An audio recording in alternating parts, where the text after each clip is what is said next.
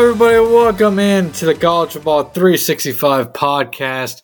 My name is Don Count Crowley. I'm joined today by Anthony Hazan. Marty uh, is not going to be with us on this show, but uh, he has given us some of his thoughts for our discussion here uh, as he handles uh, some things around the house tonight. But Anthony, it's our first episode of the new year, I believe. Um, that it is. Uh, how's your New Year been? We're uh, we're almost over a week in now. Uh, how's it been? Yeah, man. Uh, you know, doing well. You know, 2020, 20, yeah, my goodness, 2022. You know, had a good uh, New Year's with my girlfriend uh, down in South Carolina. It was a fun time, and yeah, ready to start off this new year, baby. And we're starting off with the national championship in just three days, so uh, got to be excited for that. Yeah, absolutely. That that's our main discussion point here uh, tonight. The national championship between number one Alabama and number uh, four, four, yeah, number four, Georgia. Uh, number, three, Georgia. Number three, Georgia. Yeah, you're right. Number three, Georgia. Or number three, Georgia. Yeah, it's it's been a long. It has been a long week. Uh, but number one, Alabama. Number three, Georgia in Indianapolis on Monday night. Uh, a rematch of the national uh, national championship a couple years ago, but also a rematch of the SEC championship game. We saw just uh, it's going to be just over a month on Monday. Um, so I guess let's quickly before we get into the national championship itself talk about what we saw in the two semifinal games. Starting off with Alabama versus Cincinnati, I think that game went basically how I expected it to. I did expect more out of Alabama's offense, but I didn't think Cincinnati's offense really had much of a chance coming in the game against Alabama's defense in terms of being able to stay in the game. And Alabama's defense, I think, put together one of their best games of the entire season against um, the Bearcats in the semifinals.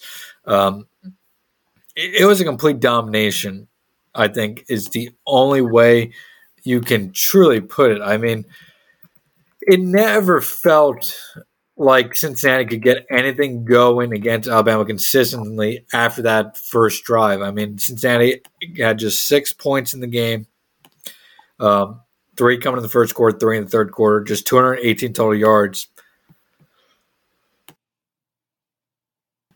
Al- Alabama just smothered the Bearcats all night or all afternoon.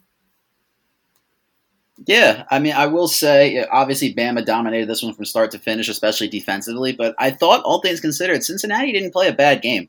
Uh, their offense was never able to get going against Alabama, which we all fully expected. Let's be honest here, but I thought they had their opportunities. You know, they were there were points in that game where they were driving down the field. They were, you know, Desmond Ridder was doing okay against that Alabama defense and they just weren't able to capitalize on those opportunities at the end of the day. But I don't think Cincinnati got thoroughly dominated like the the storyline's going to be.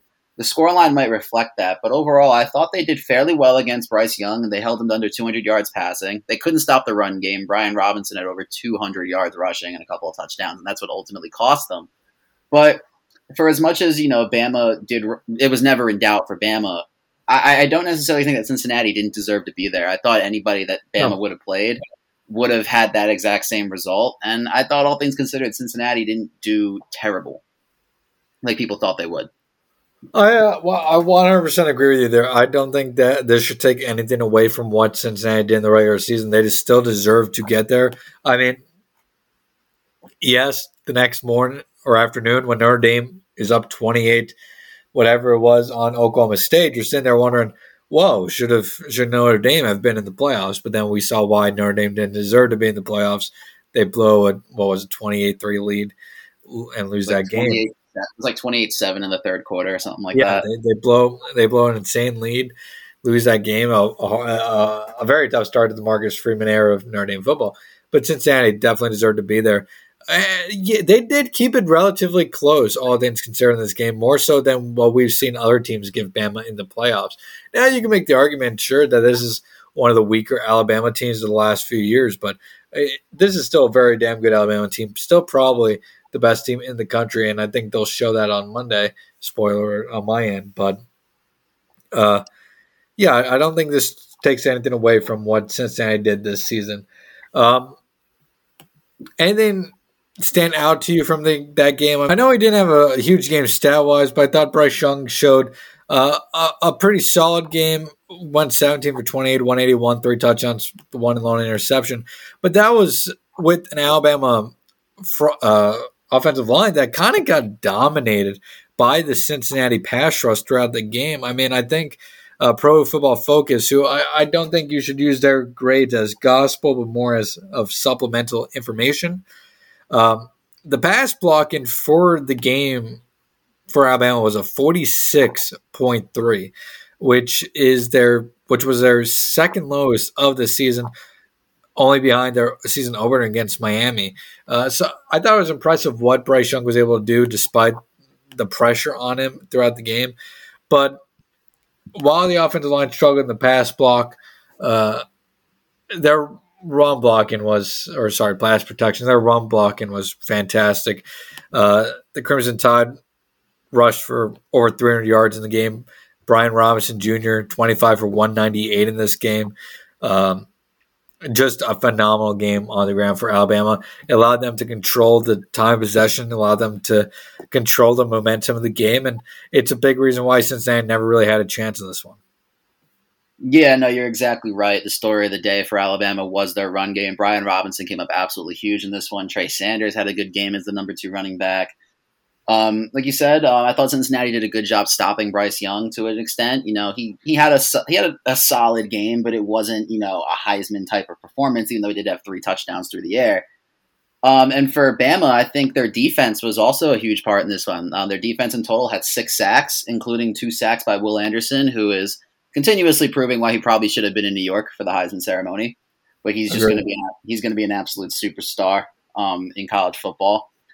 And yeah, just overall, Cincinnati was not able to get anything going. Desmond Ridder was held to 144 yards, no touchdowns. Uh, Jerome Ford only 77 yards on the ground, no touchdowns. And I think that's the big story of the day was Bama's defense really came up big and got pressure on Desmond Ridder and didn't allow their, that offense to get into a groove.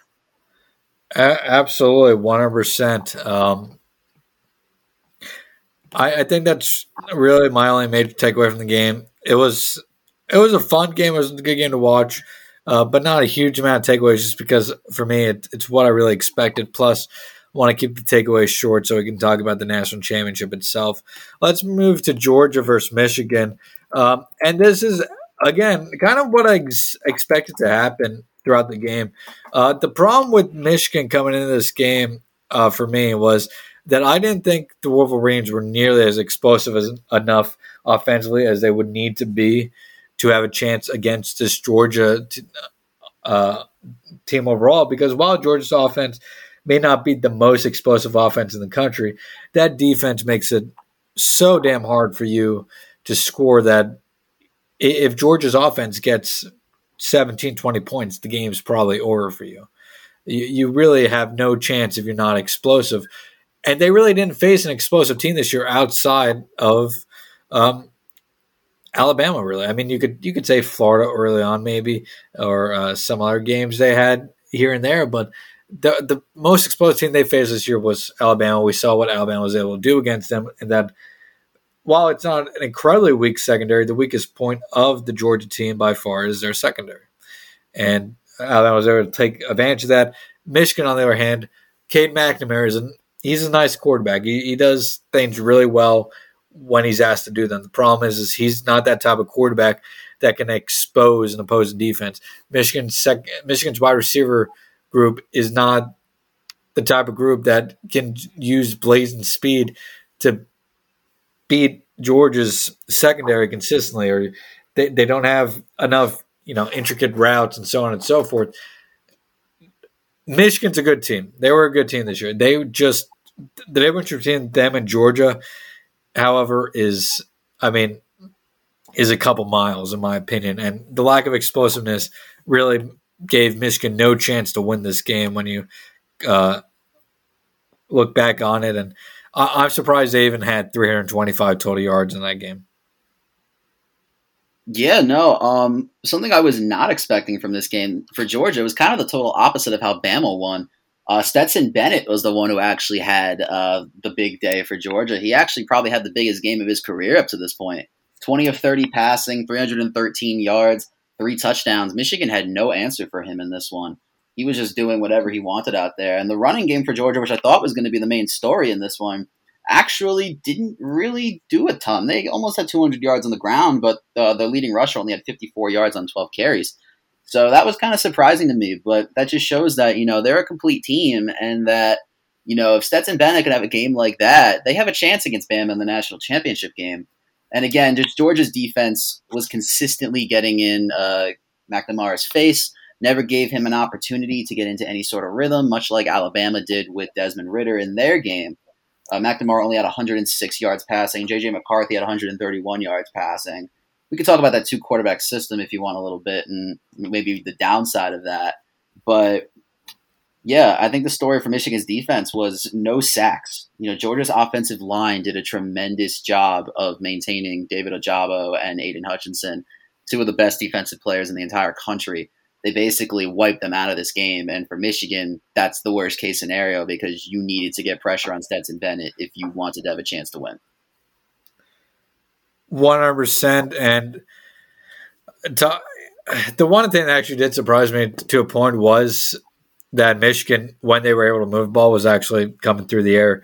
Um, and we, we can talk about that quarterback system. But uh, yeah, I, if you're talking about the most disappointing performance out of any group on Saturday or Friday night between the two semifinal games, it has to be that Michigan offensive line. They dominated this year, game after game after game. We saw them bully Ohio State, and then against Georgia, I mean, the Bulldogs were just it, it was it wasn't even close. The Bulldogs were just ravaging that Wolverine's offensive line, snap after snap, especially in in uh, run in the run defense. It was it was it was phenomenal by Georgia. It was just uh, still kind of shocking how bad the Michigan front offensive line was there was. Yeah, no, definitely. And like we said, or if Michigan wanted to win this game, they needed to get their running backs going. Blake Corum, um, Hassan Haskins. They needed to get those two guys into a rhythm. They needed to get them, you know, to have a big game, and they run for 39 yards and 13 yards respectively. So that that's that's a tough that's a tough day at the office for Michigan. You know, a lot of respect to them for even getting this far. You know that that win against sure. Ohio State, they'll cherish forever. But absolutely, you know, at the end of the day, we have the two best teams in the country playing in the national championship game you know, people are going to hate it because it's SEC versus SEC, but slice it all you want. The truth is, Alabama and Georgia have been and are the two best teams in the country playing in the championship game. Uh, I, I couldn't say about myself. Let's talk about um, that two quarterback system for Michigan real quick. Um, for Mich- for Michigan, I think Cade McNamara does a lot of good things. I said that he's a, he's a good quarterback. The problem is he's not a game changing quarterback. He doesn't move the needle. Um, you could plug in a lot of quarterbacks in the country. I think this year into McNamara's spot, and the Wolverines would still probably have a similar record and still get to the playoffs because that, that's how good their run game was, their offensive line was, their defense was throughout the season. I think they need to hope that JJ McCarthy can step up into a bigger role next season and be that starting quarterback because I just I don't see them being as dominant in all fa- other facets of the game as they would need to be to replicate what they had last year with McNamara quarterback. But if you can get a game changer quarterback like McCarthy, perhaps taking another step, then you could talk about Michigan throwing something together here. But um, yeah, I think I think they need a hope for McCarthy to take that step because I don't see it coming out of McNamara. And if you don't see it coming out of either one of them in the spring, you have to wonder if they look at the transfer portal after the spring and hope that somebody noteworthy enters so they can uh, try to take that next step uh, because um, they got the win over Ohio State. That's big for them. But we saw Penn State do something similar. We saw Penn State come close to being them again over the next few years, but never could. And Penn State's kind of paying the price for it now. You get that one win, it's momentum. You get that second straight win, then you're cooking with fire, and you have the potential to put something really nice together. Michigan needs to get that second straight win over Ohio State because if they don't, they they have a chance of falling right back into that rut they were in for the last fifteen or so years. Yeah, no, I completely agree with that take there. First off, just commenting on the two quarterback system. I've never been a fan of two quarterback systems. Um, I truly, I forget who said it. If you have two quarterbacks, you have no quarterbacks, and yeah. I, I, truly do believe that. In a sense, you need to have that one established guy. I understand for the most part it was McNamara and JJ McCarthy was basically used as a battering ram for most of the year, which I still don't understand why you do that to your five star quarterback. But I digress. Moving forward for Michigan, I think they do need to establish that one guy. I do think that it's going to end up being McCarthy, just because one, he is that five star guy. You know, if, if, he's probably more talented than, than McNamara is overall. You know, he's sure. has a year under his belt at this point. I think you, you are going to have to turn over that offense to him and see what he can do. Um, for McNamara, you know, we'll see what happens. You know, with him, maybe he can beat out McCarthy one more year. Maybe he ends up in the portal. But I do agree with you that as McCarthy is a good quarterback, but he's not that game changing quarterback that Michigan needs to continuously keep them at this level. So, yeah, it, will be interesting to see what happens with Michigan moving forward. But I do ultimately think that they will turn it over to McCarthy next year because you got to give the five star the reins at some point and see what they can do. Absolutely. And we would be mistaken not to mention, as we're recording this podcast on Friday, there are rumors that Jim Harbaugh is entertaining the NFL, potentially with the Las Vegas Raiders. Um, as of 6:15, there has been nothing to report publicly. There are some rumblings on the interwebs regarding uh, Harbaugh uh, and what he's likely to do. I'm not gonna, you know, give away any pay for information here. Some people in the NFL, some NFL writers on Twitter have said that they're hearing something could be coming down sooner than later. We'll see. All I know is if Michigan's going to keep Harbaugh, they have again recording this Friday night. They have about a 48 hour window now to do so because once you get into Monday, when every team that missed the playoffs is going to have going to be firing their coaches Black Monday.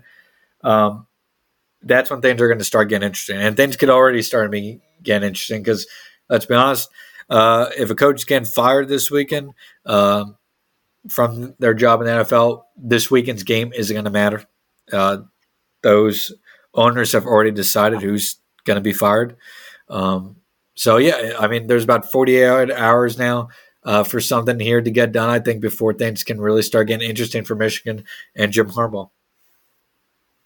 Well, it looks like we might have to put off our coaching carousel episode until uh, this all settles because, yeah, yeah I've, I've seen those, uh, I've I've seen those reports too. And if Jim Harbaugh leaves for the NFL, first of all, that'd be very interesting timing in terms of he just reached the mountaintop and he's like, yep. you know what, I've done what I need to do here. I'm gonna move on. You know, you beat Ohio State and you leave on a high note, but you know, we definitely have to on a later episode, if it does happen, talk about where Michigan looks from there. Um, there's, there's, a very limited coaching candidate pool right now because it's so late in the game. But you know, Michigan is the type of school that they can pull a lot of different people. You know, it doesn't necessarily matter for them. Yep. So yeah, no, it'd be very interesting to talk about moving forward. Yeah, uh, I, I, will say, as of right now, I, I, don't think he'll leave. I think if he wants to get back to the NFL, and if he does, even if he does even above average over the next couple years, there will always be opportunities for Jim Harbaugh to be in the NFL. Um, so I think I think he'll stay around Michigan for now, uh, maybe another three, four, five years, and then, I mean, let me look how old Jim Harbaugh is. What'll be very interesting is because you know I do think eventually Ryan Day is going to leave for the NFL. Yeah, Ryan Day. I, Ryan Day seems like a guy that is destined for the NFL one day. Um, now you ask Ohio State fans, they're not. They're going to say he's he's never leaving. Um, and yeah, I mean, it NFL or not, it takes some balls to leave Ohio State because if you do well at Ohio State, you have all the job security in the world. And right now, Ryan Day has all the job security in the world. Um, but yeah, I do think Ryan Day one day will be in the NFL. Uh, but we'll have to, of course, wait and see on that. Um, and, and then quickly, um, the New Year's Six bowl games. Um, I thought were great this year. There was a lot of you know stuff going around about how there's been opt outs and everything, but that Rose Bowl was insane. The Fiesta Bowl was insane. Uh, even the Outback Bowl was good. The Citrus Bowl was good. Uh, it was just not even the, the, the major New Year's Six Day bowl games, but all the New Year Day bowl games were fantastic this year, and some really solid football to watch overall. Oh yeah, no, the games were awesome. I mean, that that's usually how it works, right? The playoff games yeah. are usually blowouts, and then the New Year's Six games are absolutely phenomenal. Yep. I mean, that Rose Bowl is an instant classic. I mean, you can't yeah, absolutely you, you, can't beat that. I mean, we'll Even start with Sugar Bowl. Yeah, the sugar, the Sugar Bowl was obviously. Um, I'm glad Matt Corral is not, you know, seriously injured. The reports are yeah. that it's just a high ankle sprain and it won't affect his draft stock, so that's good to yep. hear. But I mean, yeah, even that was a good game, even if it wasn't a really offensive performance in that game. But man, we'll, let's start with that Rose Bowl because that was yeah. that. I mean, Jack, we knew Jaxon Smith-Njigba was good, but man, yeah. that kid is good. Like he's, I think he's top five draft pick good. Like that, that's an absolutely insane performance. Let me pull up the numbers real quick.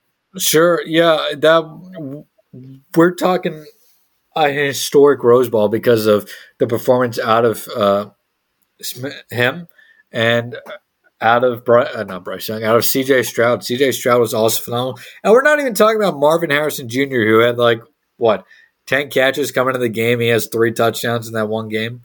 Um, it, just a phenomenal game out of uh, both teams. I think if you, I think if Utah doesn't lose Cam Rising, they have a good shot of winning that game still. But um, yeah, what a, what an incredible game! We had what five touchdowns in a span of three game minutes uh, in the second quarter. Uh, we had a kickoff return for a touchdown. We had multiple blown coverages and missed tackles resulting in touchdowns. Just was it was a if you were a defensive coach, it was a horrible game. Uh, but if you're an offensive coach or a fan that just loves scoring, I mean, it was what almost 80 first half points combined between the two uh, before they found out how to play defense? Oh yeah, it was for a defensive coach. It's an absolute nightmare fuel type of game. But these stats for for um, C.J. Stroud and Smith-Njigba are just insane. Jaxon Smith-Njigba had 15 receptions, 347 yards, and three touchdowns. The yards and receptions, I'm pretty sure, are a Rose Bowl record. CJ Stroud, 37 to 46, 573 yards, six touchdowns. I mean, he was just absolutely phenomenal as well. And all the credit in the world to Utah. Obviously, using Cam, losing Cam Rising in that game really killed their chance yeah. of winning because it looked like they were on their way to win that game if Rising stays healthy, even with the defense kind of collapsing at the end for Utah. But damn, I'm just thinking about that touchdown return by Britton Covey. That was absolutely electric. I mean, just at that point in the game, Utah had all the momentum. Yeah, I, I thought when that happened, I, th- I was like, I said to myself, "Well, shit." Yeah, I was like, "Well, shit, Utah's going to win this game." Um, but credit Ohio State. After they went down, what was it, twenty-one-seven? They started to look like Ohio State is yeah, supposed yeah. to look because the last two last two games for us, well, the Michigan game, and then the first half or the first quarter against Utah or whatever, um, they did not look like Ohio State. But you saw that despite losing Olave and Wilson, Ohio State may have a better duo in Waiting. And that's not even counting guys like Julian Fleming uh, out there who uh, had minimal impact in this game. And Emeka Egbuka. I mean, yeah, Emeka Egbuka.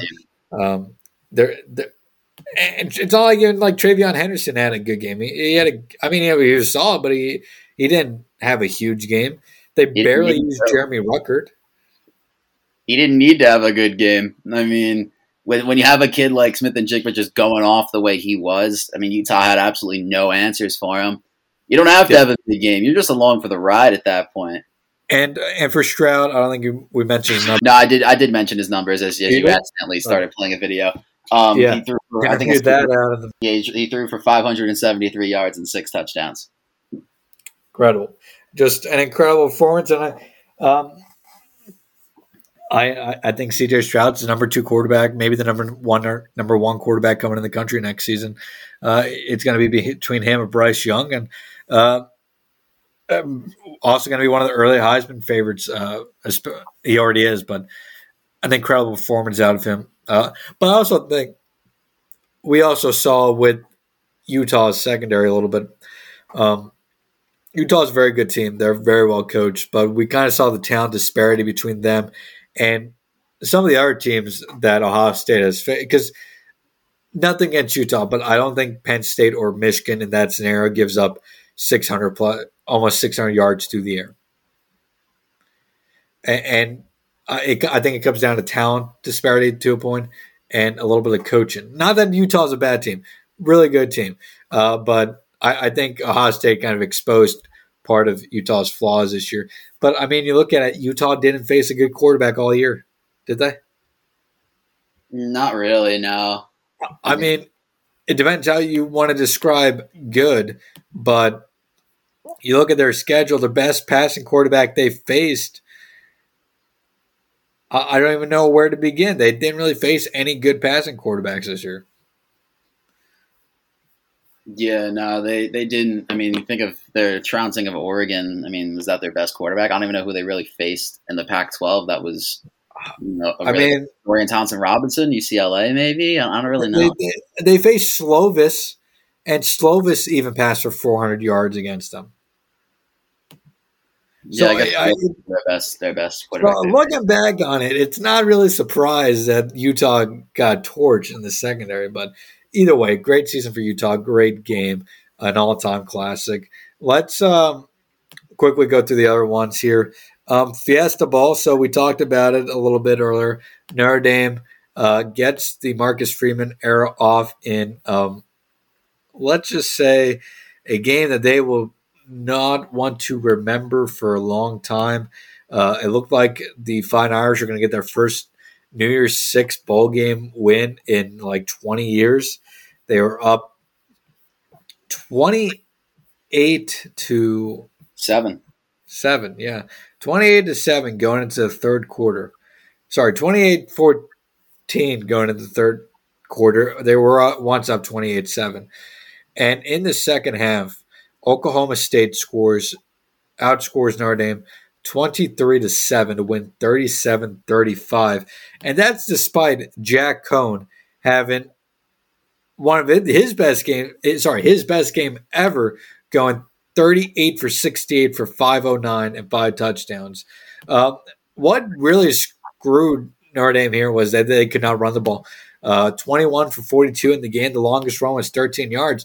Jack Coan could throw all day. But the problem was when Notre Dame needed to run the ball to try to run out the clock here, shorten the game.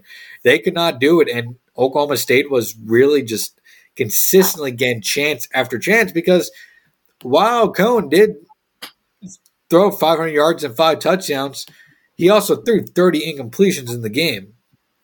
And over time, those 30 incompletions stack up uh, and result in extra possessions for their team, this case, Oklahoma State. And uh, ultimately it ended up, of course, here cost Notre Dame in the end in a 38, sorry, 37 35 loss.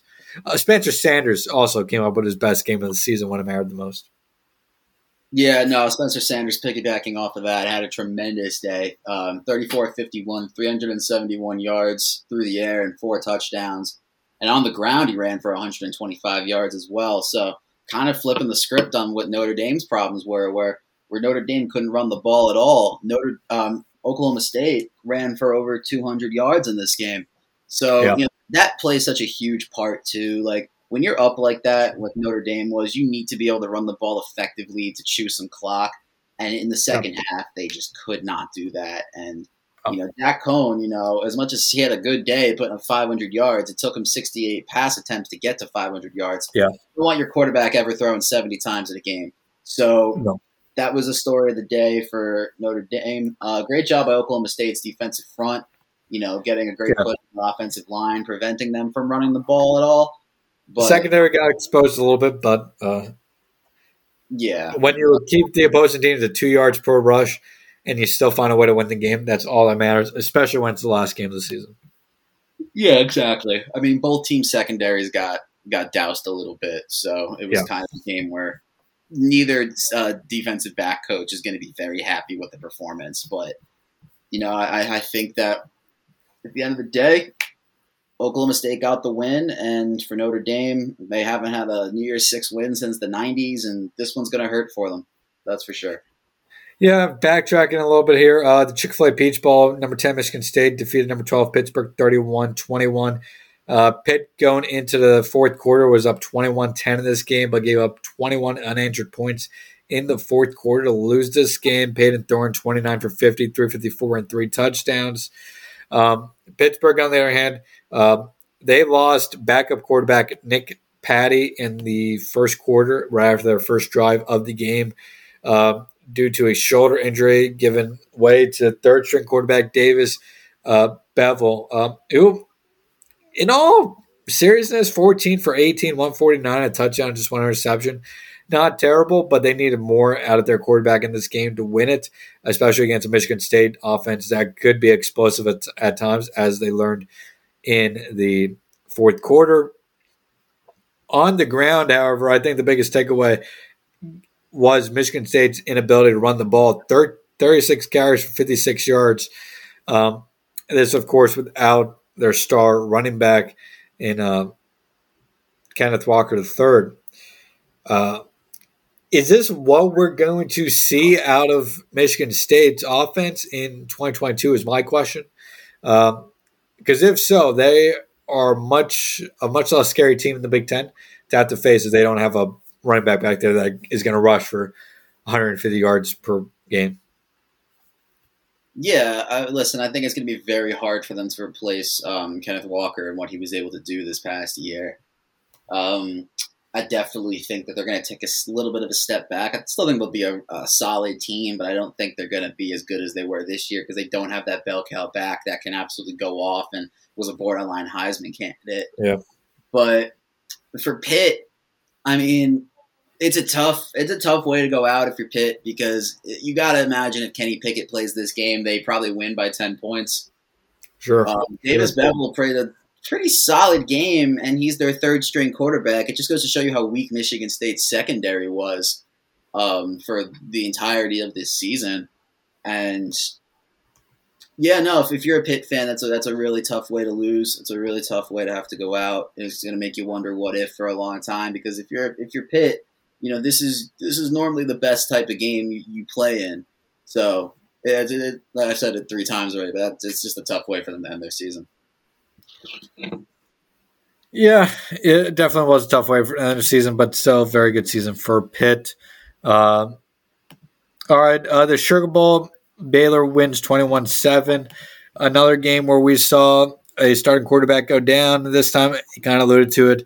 Um, for Ole Miss, Matt Corral goes down with a leg injury in the first quarter, uh, and he was replaced by uh, Luke Altmyer, who had his moments but struggled a bit. 15 for 28, 174, one touchdown, two interceptions. Um, Jerrion Ealy had a good game, 12 for 65, but Ole Miss's offense as a whole never really was able to get it together following Corral's injury. And uh, Baylor, Baylor, uh, this was a 7 7 game going in the fourth quarter. Baylor was able to get two touchdowns late in the fourth quarter, one of them coming uh, a couple plays after a pick six. Um, it's not pick six, after a uh, interception. Um, any big takeaways from this? I think the only one I have is that go, going in next year, Ole Miss needs to find a quarterback. Uh, hello, Caleb Williams, perhaps? I think it makes a lot of sense. Imagine Caleb Williams with Lane Kiffin. That's a fun combination. But I think the story of this game was defense. Uh, even Baylor, you know, we talked about Altmyer and how he didn't have the best of the games. Baylor's quarterback, Gerry Bohanon, passed for 40 yards on 7 of 17. So yeah. they ran the ball really well. Um, Abram Smith was the big winner on the day, uh, 25 carries for 172 yards. But the story of the day was defense. Baylor had 10 sacks in this game and nine tackles for loss.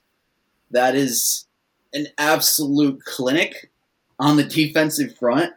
So uh, Ole Miss's offensive line had a bad day. but Baylor's defense uh, was the winner in this game, and they were just phenomenal. They really were, and I, I really have no other major takeaways. Kind of want to get into the championship game preview. Um, any other major takeaways for you? None that I can think of. Kentucky played a good game against Iowa. Yeah. Arkansas and, ran the ball to death against Penn State in the second half. That they did. Uh, Purdue Tennessee was a great game, and it was on a New Year's Six. But that was that was a really fun game. A lot of controversy at the end there on if Tennessee should have been awarded a touchdown. That probably would have won the game. Won them the game. But give all the credit to Purdue. That was a classic game. Really, really happy for Purdue. Yeah, that was uh, fantastic by Purdue. Great coaching job out of Jeff Brohm against a team that a lot of people thought was a team for in the SEC that could be uh, gaining momentum for a big 2022. I'm not saying SEC championship or anything, but Tennessee should be taking a step forward in 2022 and a bowl game victory, uh, even though it was a smaller bowl game over Purdue, still would have been a big for the uh, Boilermakers. Uh, unfortunately, that's not a uh, what happened for Tennessee. Um, all right, let's get into this SEC championship. As kind of is, let's get into this national championship game. Uh, Alabama versus Georgia. Like I said, one versus number three. Um, all right, uh, where do you want to start in this game? Um, I guess let's start. Do you think Alabama should be favored to win this game? I would favor Alabama to win this game, yes. If anything, I thought you were going to jump in there, but if anything, for the sole reason that Georgia has not proven that they can beat Alabama yet. It's been the same trend for years now. Until Georgia proves that they can climb the mountain, they can beat Goliath, I can't take Georgia to win this game. I just can't do it.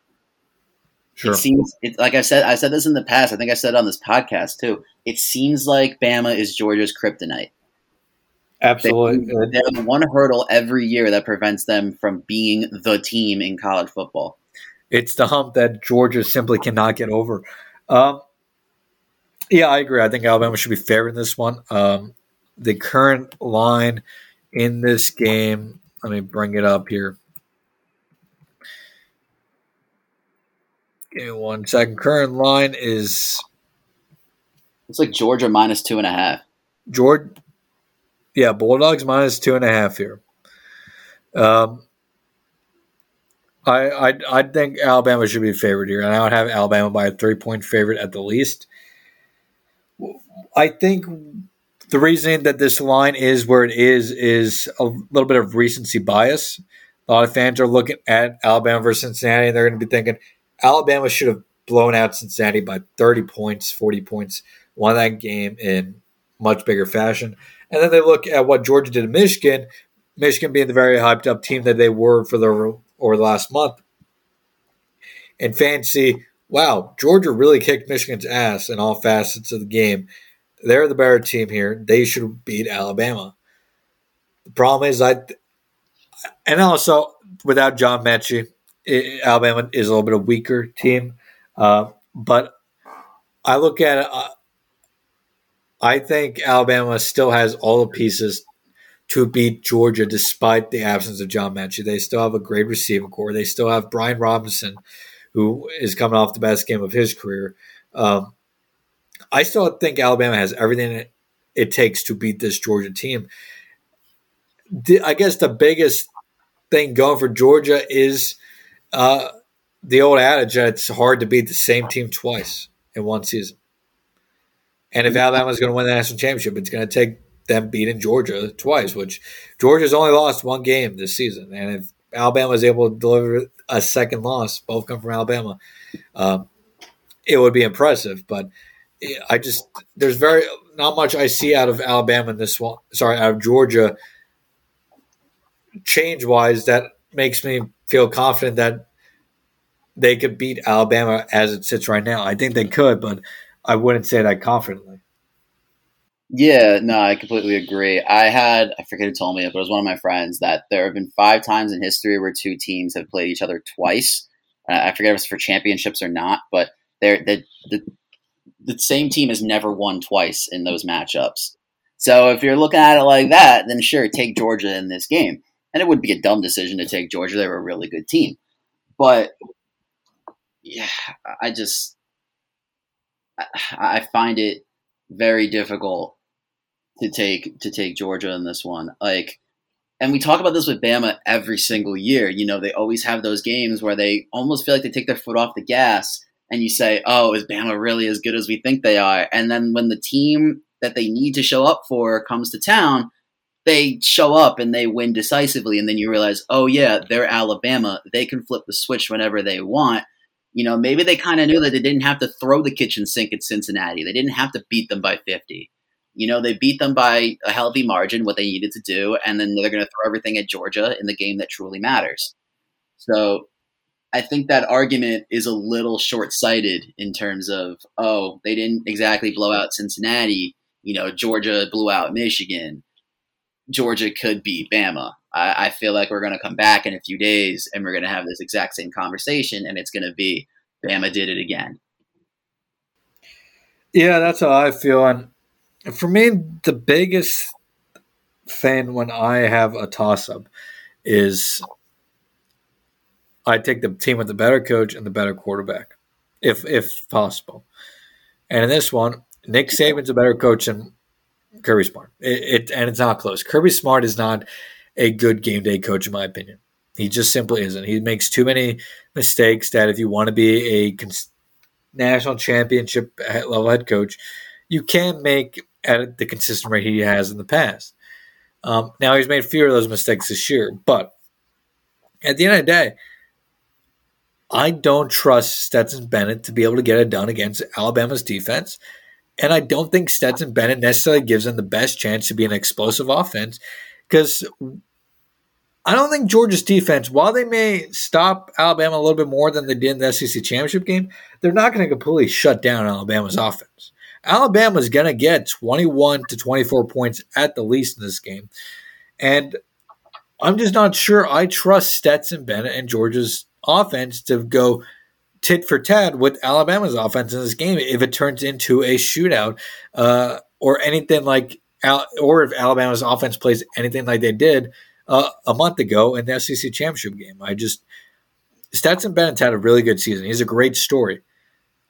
But you ask me who's a national championship level quarterback? Is it Stetson Bennett or is it Bryce Young? I'm never saying Stetson Bennett in that conversation. No, I mean, listen, we all can agree that the reason why Georgia is here right now is because they have an elite uh-huh. defense. You know, their sure. defense has carried them. They have they have great receivers, they have solid running backs, and they have an awesome offensive line. But that defense is the biggest reason why they are sitting here in this game. Stetson Bennett, as serviceable as he's been, he's a game manager and he has had very little impact on the fact that they are at this point right now, outside of what he did last week. And I don't want to take anything away from Stetson Bennett, but you can plug a lot of different quarterbacks. Like same with Michigan, what we said about Cade McNamara. You can plug a lot of different quarterbacks into into Georgia's system, and they'd be in the same spot they are right now. Yep. But, you know, I, I 100% agree with you. Um, I'm not trying to just dump on Georgia all day. I think they absolutely have a chance in this game. You know, if Brock Bowers has a big day, if Zamir White has a big day, Georgia will absolutely have their opportunities to win this game. But at the end of the day, I just think Bama has too much star power. I just sure. that they're too well coached and all facets of the game. And at the end of the day, that's going to win out. Sure. Now, as we're giving every reason why Alabama is going to win this game, let's talk about for Georgia what some keys to victory possibly. And I think the first one starts with what they didn't do well in the SEC championship game was get pressure on Bryce Young. Bryce Young is obviously a very, very good quarterback, but he can struggle under pressure uh, at times. I mean, you look at his season stats. Uh, under pressure this year, he was 67 for 144, a 46.5% completion percentage, 16 touchdowns to three interceptions. Um, it's while he still had 16 touchdowns, it is a bit of a bit of a quite quite a difference from the uh, 75.6% uh, completion percentage when uh, not being pressured uh, to 29 touchdowns and two interceptions. Obviously, he's not going to throw a ton of interceptions, but uh, his ability to complete the passes is widely different when being blitzed and not being blitzed, uh, or being under pressure in general. And while Georgia's secondary isn't the strongest part of their defense, they have the players and the playmakers in that secondary to take advantage of some bad passes if they can force them out of Bryce Young and to potentially flip this game on its head. Yeah, no, 100% agree with you there. They're going to have to get pressure on Bryce Young because if he gets comfortable and he starts getting into a rhythm and he starts hitting those receivers downfield, Georgia's going to have a rough day. So if they can get consistent pressure on Bryce Young, keep him uncomfortable, keep him running around like out of the pocket, you know, having to scramble, you know, Georgia will do their job and they could they could have a chance to win this game. I think the biggest thing they need to do too is they need to do a better job containing those receivers. Obviously, John Metchie not playing in this game does play a factor and does play a role in you know how they can scheme around Jameson Williams because in the SEC championship game, he went seven receptions for 184 yards and two touchdowns. They are going to have to contain Jameson Williams. You mentioned that secondary. They're going to have to scheme around him if they want a chance to win this game. Yeah, absolutely. And the other thing I think for Georgia here is the red zone. They will need to really hatch down in the red zone on defense and force yeah, uh, of course, any game you want to, but they really to win this game, they're going to have to force at least a couple field goals or turnovers in the red zone. Alabama could struggle here now without John Metchie. Uh, we saw Alabama struggle a little bit in the red zone against Cincinnati. Those could potentially now carry over to this national championship game, but that's going to be big for Georgia. If they can win the red zone battles, they'll have a great chance of staying to a point tit to tit for tat here with Alabama's offense. Because if Alabama, I'd say over three possessions or three red zone possessions, only gets 13 points, uh, I can see Georgia really, really elevating their chances to win uh, by keep by just keep it trying to keep it to field goals at the worst here. I mean, like I said, Alabama had their struggles in the red zone against Cincinnati they're going to have to make sure those red zone struggles continue again. And part of that is going to be trying to get Bryce Young um, off balance and uh, get pressure in his face and knocking down passes at the line, whatever it takes. Uh, I, I, think Georgia is going to have to get creative defensively, especially in the red zone. Yeah, uh, one of the big stories from the SEC championship game, from what I remember, is you know Georgia was not able to go tit for tat with Alabama. You know, Bama would score touchdowns, and Georgia would get a touchdown or two, and then they would kick a bunch of field goals, and Bama would keep scoring touchdowns. And you know, Georgia is going to have to, on the flip side, offensively, they're going to have to be consistently getting touchdowns. If, if they start finding themselves getting three points on you know multiple red zone trips, they're going to be in a lot of trouble, much like they ended up being in the SEC championship game. And the key for Stetson Bennett in this game, you know, obviously he had a great performance against Michigan he just needs to not turn the ball over in this game. You know, they got to establish the run a lot better, obviously, but he needs to in against Bama threw two interceptions, which ended up costing them. You know, he needs to not turn the ball over. He needs to get the ball in the hands of the playmakers and let them make plays. If he can do that, yeah, there's a chance. And Marty, uh, in his notes, uh, said a lot of what we said. Uh, yeah. Uh, he, he, he, said Georgia needs to get pressure on Young. Uh, like I said, Young struggles against pressure. Um, and the SEC championship game was actually the only game Georgia had this year in which they did not record a sack. That obviously will have to also change in the national championship. Um, he also points out that uh, Bryce Young really struggled against cover one this year, which uh, was surprising. I didn't I didn't know the stat, uh, but against cover one this year, uh, Bryce Young has a seventy nine point one efficiency rating, uh, and really struggled to complete any amount of his passes against uh, opposing defenses this year, including uh, just thirty eight percent completion uh, against Auburn. Even Cincinnati gave him struggles in that aspect of the game as well. Like I said, Georgia needs to get creative.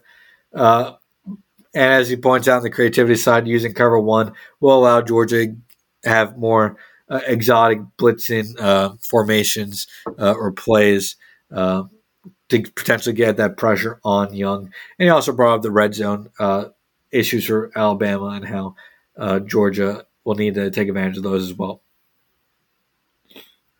Yeah, no, that's that's great analysis right there, buddy. Got really uh, nothing else to add to that. No, I think that covered it perfectly. I guess. What is your gut on this? Right now, Marty is saying Georgia 27, Alabama 24. wow. Marty rocking with the dogs. I'll have to talk to him about that one. But now I'm going to go, I'm going to say Alabama 31, Georgia 20. That's my gut. Alabama 31, Georgia 20. I'm going to go Alabama 34, Georgia 17. Well, you got it as more of like a blowout, even than I, I do. do. I I just I don't trust Kirby Smart in this game. I think he'll try to outsmart himself, and I don't trust Stetson Bennett to make the necessary plays against Alabama's defense. Not that Alabama's defense is any you know world beater this year, but uh, it, will still be very tough. Yeah, uh, it's going to be an exciting game no matter what, and uh, I'm looking forward to Monday night. That's for sure. Yeah, it'll be a phenomenal game. We'll be, of course, live tweeting on the Twitter account at collegefb underscore 365. Be sure to follow us on there. Be sure to follow our, our individual Twitters that you can find on there. Follow us on Facebook, Instagram, TikTok. You can find us uh, on any podcast stream platform, so be sure to subscribe to us. Leave a review on Apple and Spotify if you can. Share it with your friends. Uh, and uh, let this be the very first episode of a, what will be a great 2022 for the podcast. Any final words? Oh no, I thought you were gonna end it there. We're good. Let's let's send it out, baby. All right. We'll talk to you guys next week to recap the national championship game and uh, potentially more coaching moves. So talk to you then.